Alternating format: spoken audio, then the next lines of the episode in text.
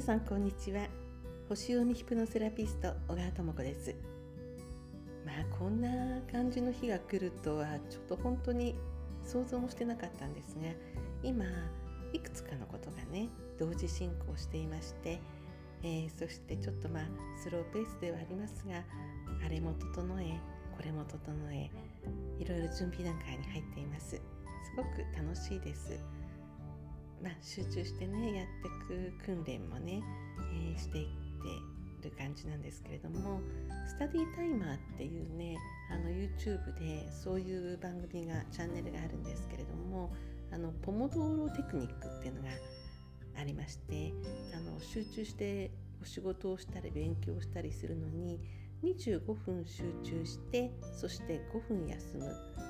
まあ、人によってそれがね50分がいい方とかねいろいろいらっしゃるみたいなんですけれども私25分はね最後の5分がちょっと長いんですよね。20分ぐらいで集中が切れちゃうんですけど。でまあ25分集中して物事をやって5分休む。それをあのいくつかこう繰り返すと割とサクサクね物事が進みますよってことをお聞きしてでそしたらたまたま YouTube でそのチャンネルを発見してでその25分間の音楽と休み時間の音楽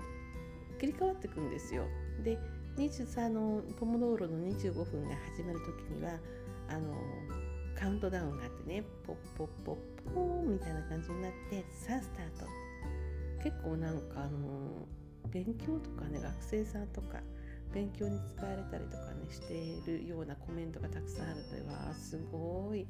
私学生の頃そんな感じで勉強したかなとかね思っちゃったんですけれども。で音楽もいろんな種類があって、まあ、あの洋楽みたいな音楽もあれば、えー、528Hz のねちょっとその瞑想チックな音楽とか川のせせらぎの音が入ってるのとかありまして、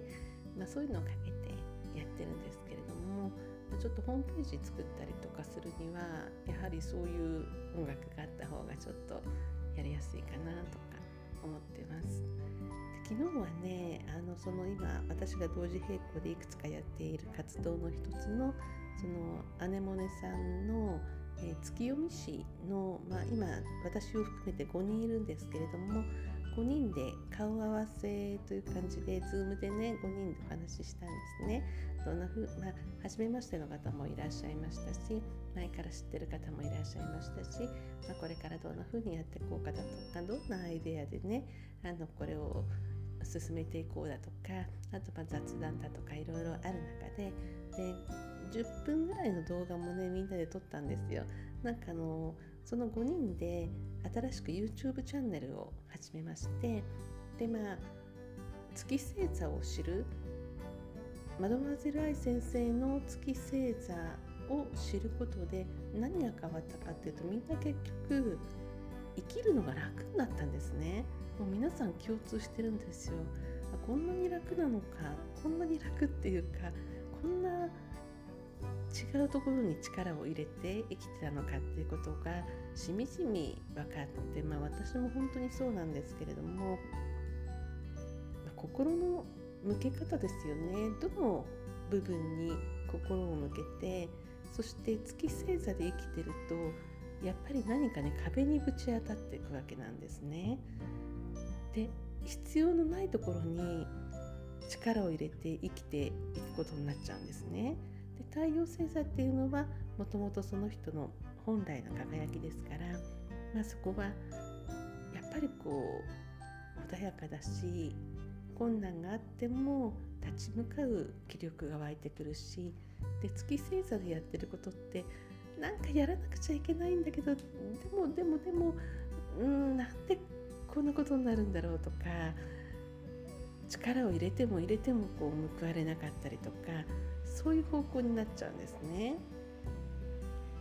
なので、まあ、こんなことをねどんなふうにお伝えしていけばいいかなとかいう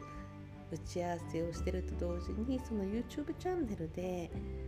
ライブをやりたいねってことになったんですよ。よく YouTube でこうライブをしてて皆さんがこうコメントをこう入れてくださるような形のライブありますよね。それやりたいねって話になって盛り上がったんですがとにかくみんなねあの動画を撮ったりするのも割と初心者で私もつい数ヶ月前に始めたばかりなんですね。で動画も作りも初心者だし YouTube にアップしたりだとかそんなことも全然慣れてなくて分からなかったんですけれどもライブでごライブをしながら見てくださる方とチャットができるのは登録者が1000人いないとできないんですって。えー、そうだったの。そんなことも初めて分かって。じゃあなんとか皆さんに、えー、1000人登録できるように、えー、お願いのねご登録お願いしますっていうあのこういうことやりたいんでご登録お願いしますっていうような動画をねこの間の作りましてまあ今度ねあの月末に新月がありますので、まあ、その新月あたりをねスタートにしてえー、この秋口からね活動を始めていこうかななんてああいう話になりました、ま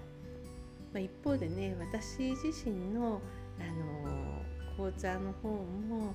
9月から動いていこうと今もう最後の準備をしていますので、まあ、それも同時並行になってまして、まあ、いろんな窓口をね一気にこう私作り始めてていやこの流れは何なんだろうと思いますが、まあ、どう考えても冥王星なんですね。まあ、冥王星が私のホロスコープの中で動いてる感じもう自分で見てて分かったんですけれどもここまでここまで変える変えてくれるのかあの破壊と再生の冥王星ですから驚いてしまってでもこの変化もその星を見ていたからこそあの受け止めることができたっていうのはあるんですね。知らなかったら不安になってたと思うんですよ。えー、どうしようこんなに環境が変わって。あるんですがその星を見ていたんでは私その時期なんだとか、まあ、今は一時的にこう大きな変換があって、えー、こらえていかなくちゃいけないこともあるだろうけれどもこれはこの変化っていうのはね、まあ、自分の星回りとして今この時期に起こるんだっていうことが自分で分かっただけでも落ち着いて前向きに過ごすことができるんで、まあ、そういう意味でも星のナビゲーションねあの分かるっていうことは本当に、まあ、ありがたい知識だなということは思いました。はいでは、えー、まあ、連休ですね皆さん今日もいい一日をお過ごしください。お相手は小川智子でした。また次の放送でお会いしましょう。